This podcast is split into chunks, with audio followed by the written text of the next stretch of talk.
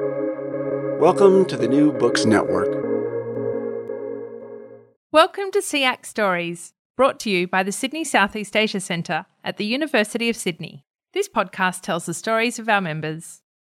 Welcome to SEAC Stories. I'm Thashara Dibley from the Sydney Southeast Asia Centre, and today I have the privilege of speaking to Dr. Beth Yahp from the Department of English here at the University of Sydney. Originally from Malaysia, Beth is an award winning author of fiction and non-fiction whose work's been published in Australia and around the world.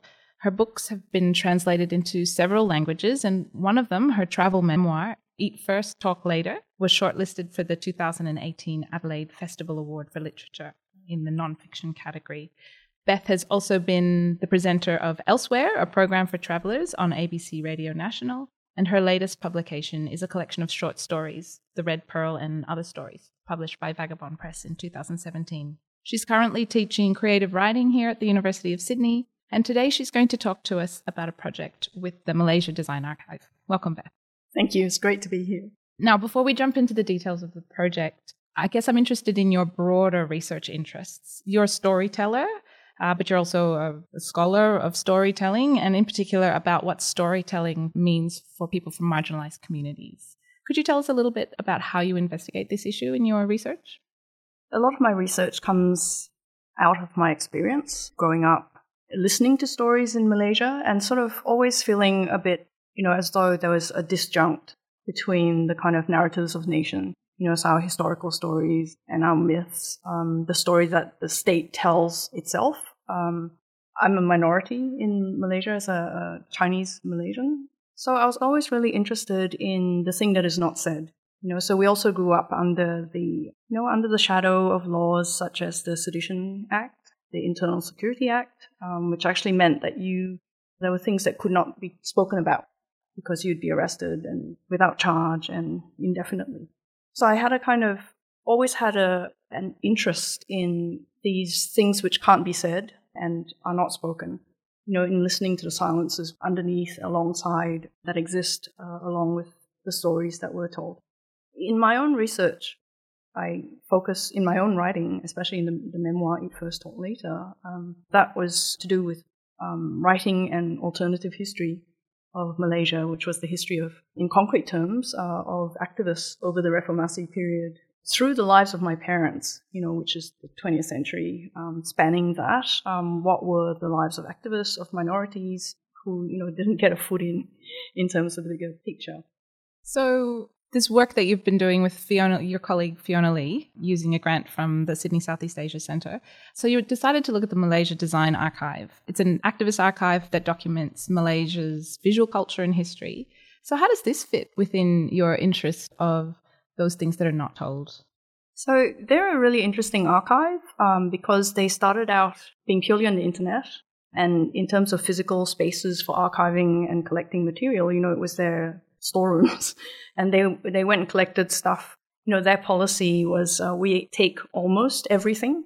You know, they really practiced the notion of history from the bottom up you know, history that is made by the people who live it in terms of everyday lives. And all of the objects that they collected, you'd be hard put to find any of it within the state, you know, especially the National Archives.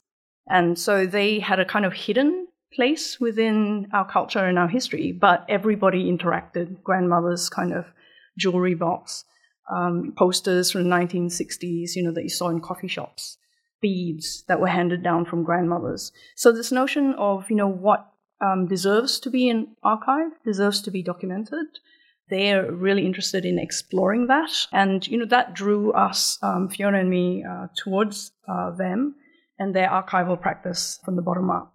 And so it's, you know, when you start from that position of looking up and looking at the restrictions, you know, of what is allowed into the state archives, the national archives, where, you know, it's a question of what is collected, what deserves to be remembered, uh, written about, researched, what has a place there and also who has access to it. You know, so I found in my own research in Malaysia, interestingly, it seemed to be more about forms to be filled in, whether you were wearing the right kind of dress to go into the archives. I mean, I got kicked out a couple of times for wearing short sleeves or, you know, wearing capri pants that showed my ankles. so the notion, you know, of what is knowledge that deserves to be documented, preserved, and accessed by ordinary people, not just scholars or researchers, was something that really drew us to this archive to kind of think about what they were doing, but also importantly for, for me, you know, as a, a dominant narrator of fiction and of scholarly writing, you know, it, it was a way to think about power, the power uh, that's involved in uh, knowledge production, and who gets to speak. You know, so for myself as a, a writer, you know, we're, we're the god of the page, right? the goddess of the page. And it enabled, this project actually enabled me to explore that position and try to place myself into a different position in relation to the kinds of stories that were being triggered. Um, you know, so it was an experiment in working towards a more egalitarian um, means of knowledge production. You know, and, and this is taking stories, you know, very much narrative as part of the kind of uh, knowledge making process. So let's go back to how the Malaysia Design Archive collected the items. You said that their philosophy was we'll take almost anything. So does that mean people, everyday people, were able to drop things off? Is that how they collected the items? Uh, once they started and people uh, started to know about them, that's exactly what happened. You know, so they would get bequests. And that's also what I love about the collection. There's something serendipitous about, you know, what ends up in that collection. You know, so they've got um, the only archive of architectural hand-drawn drawings in Malaysia because, you know, that was left to them by an architect. Um, they've also got a lot of LGBTQI material. Um, so they do um, have a physical space now um, in a very hip part of Kuala Lumpur, in a building that has made a space. The owner of that building has made a space for all sorts of um, artists and uh, art organizations and galleries. Uh, so it's a very productive space that they inhabit, um, and it's filling up. So you talk about the Malaysia Design Archive as a living archive. Could you explain what that means? Malaysia Design Archive presents itself as an alternative to the um, state archives, uh, which are more fixed in terms of what they can collect and also in terms of who can go there. It's this kind of traditional uh, or maybe kind of uh, common uh, understanding of what an archive is. You know, it's a space in which you deposit uh, mostly text, but also documents, you know, or images. And it's set apart somewhere. You have to apply to gain access to it. So mostly it's scholars and researchers who go into it. And there's a certain kind of fixity about those archives, and certainly that's the case, uh, you know, of the state archives uh, in Malaysia. For many ordinary Malaysians, like Malaysia Design Archive would be their first encounter with an archive, you know, so they are thinking about a very different kind of user of the archive. And the notion of a living archive, you know, is something that came out of discussions that we had with you know our two collaborators from Malaysia Design Archive, um, Jac SM Kee and Ezrena Marwan and Fiona, um, and I. Um, and there was an idea of the human library. I don't know whether you've heard of that. The notion that each person is a book. Um, each person contains all the history of their, you know, experiences and feelings and thoughts. So it's embodied, you know, within the person.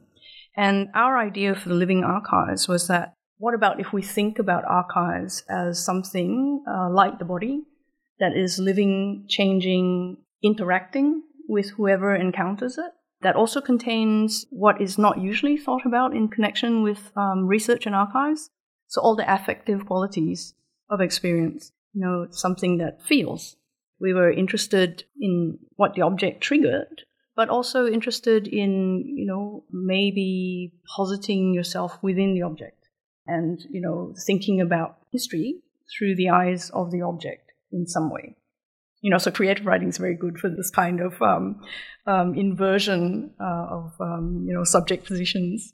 And so, was this the basis of some of the workshops you ran? This sort of thinking about the connections between objects and the stories that come with them or come out of them? Yeah, so very much, you know, I mean, the notion of using objects to trigger memories is not new. But in this case, we were not just interested, you know, in that Proustian method of, you know, you eat a Madeleine cake and, you know, dip it in lime tea and suddenly the whole of Combray, you know, appears before your eyes. So we worked with a group of participants who were already interested in and also practicing, you know, collecting in some way or thinking about their own histories. Um, you know, so we had activists, we had filmmakers, we had writers, we had academics, um, and we had students as well. Um, so they had some kind of history of already thinking about the place of memory, about narrative, uh, and about active processes of you know what you do with memories and, and narrative you know, so yeah, triggering uh, memories uh, through their own objects, but also kind of thinking as much about what is triggered as what is not triggered. You know, so the presence of the object elicits one kind of story, but if that object is missing, for example, if it's a photograph that the participant, um, you know, as, as one of the participants actually did talk about, it's an old family photograph, but then somebody was missing from that photograph. Uh, and in the kind of interaction between that participant and that photograph, you know, she realized what was missing.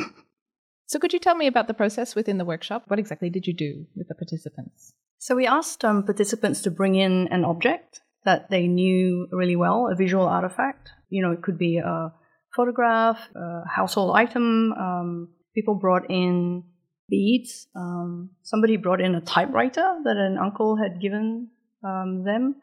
Um, people brought in photo albums. Somebody brought in the wedding photograph of her parents. And then we asked everyone to sit with the object and we went through a visualization process in a kind of guided visualization into the space of the object.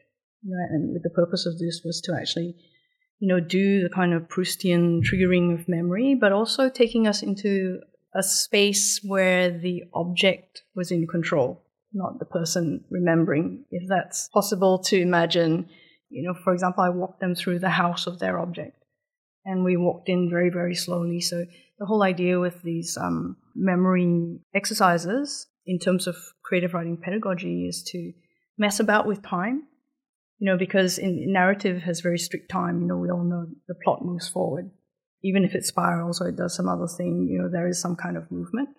And very often, you know, so with the stories that we know, for example, family stories of the happy couple, the happy parents, right? There is one narrative that is dominant, and we know it so well that we don't actually have to know the details of it, you know. So this messing about with time through the object meant that we could go into a space and stay there. And if it was a known space, it gave participants the opportunity to actually interrogate that space. And very interesting what comes up, you know, in terms of who is there, uh, when, what is the time of the object. Does anybody speak in that space? You know, so it kind of throws up unexpected things through slowness and um, what I call radical attentiveness um, in terms of noticing, you know, so paying really radical, slow attention to what is there, but also what is not there, what is not spoken, um, what is perhaps suppressed under more dominant stories. And so, once the participants have gone through this visualization and going back and remembering, what was the next step? So, the next step, coupled with the, um, you know, in terms of messing around with time, is that with the slowing down to pay attention, we couple it with um, speeding up in terms of capturing whatever it is that has come up in that process of paying attention. Yeah, so it was coupled with um, once they came out of the visualization with um, periods of writing really fast. So if you've only got ten minutes though, and, and you know you have to write really fast to capture what was it about that space, about that object, you know, the thing that surprised you about it. You had to go for the jugular, you know, the thing that counted the most. Um, and people really got into it, actually. And, and it's interesting because not everyone was a writer, you know, so there were people who kind of did this process of documentation in different ways. You know, they made notes or they drew pictures or they, some of them spoke it. And so, what, what was the outcome of these workshops? I have to say, like, thank you, COVID. We haven't got to the outcome yet. I mean, we documented uh, the whole process, and that's been you know, very useful. Um, so I've um, presented at a teaching life writing conference at the University of Alberta in Canada about this project. And about using those techniques, life writing, to you know elicit stories about artifacts and about experiences from people who are not writers. You know, I, I guess we're at the kind of stage of putting together our you know our research and thinking about evaluating the effectiveness of those um, workshops that we did. Um, you know, some of some of the outcomes were unexpected in terms of how people treated the stories that came up out of um, the, the, writing um, sessions of the, the, workshop. Fiona's sessions were to do with the politics of knowledge production, and you know, people kind of combined that with um, this practice of knowledge production from the ground up to create their own archives and rethink, you know, what an archive could be. And, you know, so some of the, the most interesting things I thought that came out of the project were the imagined archives that people invented. You know, so there was an archive of smells. and, and you can imagine like what fun they had. You know, you'd walk through a room and there'd be a certain smell and, you know, and it would trigger a certain memory and it would lead you down another uh, road. Um, they also had kind of real world practical kind of archives. So the bead makers, there was a bead maker uh, from Sabah in Borneo, East Malaysia, and you know her imagined archive sounded pretty real to me. She paired up with another indigenous traditional um, songsmith. He's part of the tradition of, of um, singers for his tribe. You know, his archive was actually his throat and his brain which held 10,000 traditional songs. Um, so he talked about his archival retrieval system, and that, that was fascinating, you know, and, and thinking I am the archive.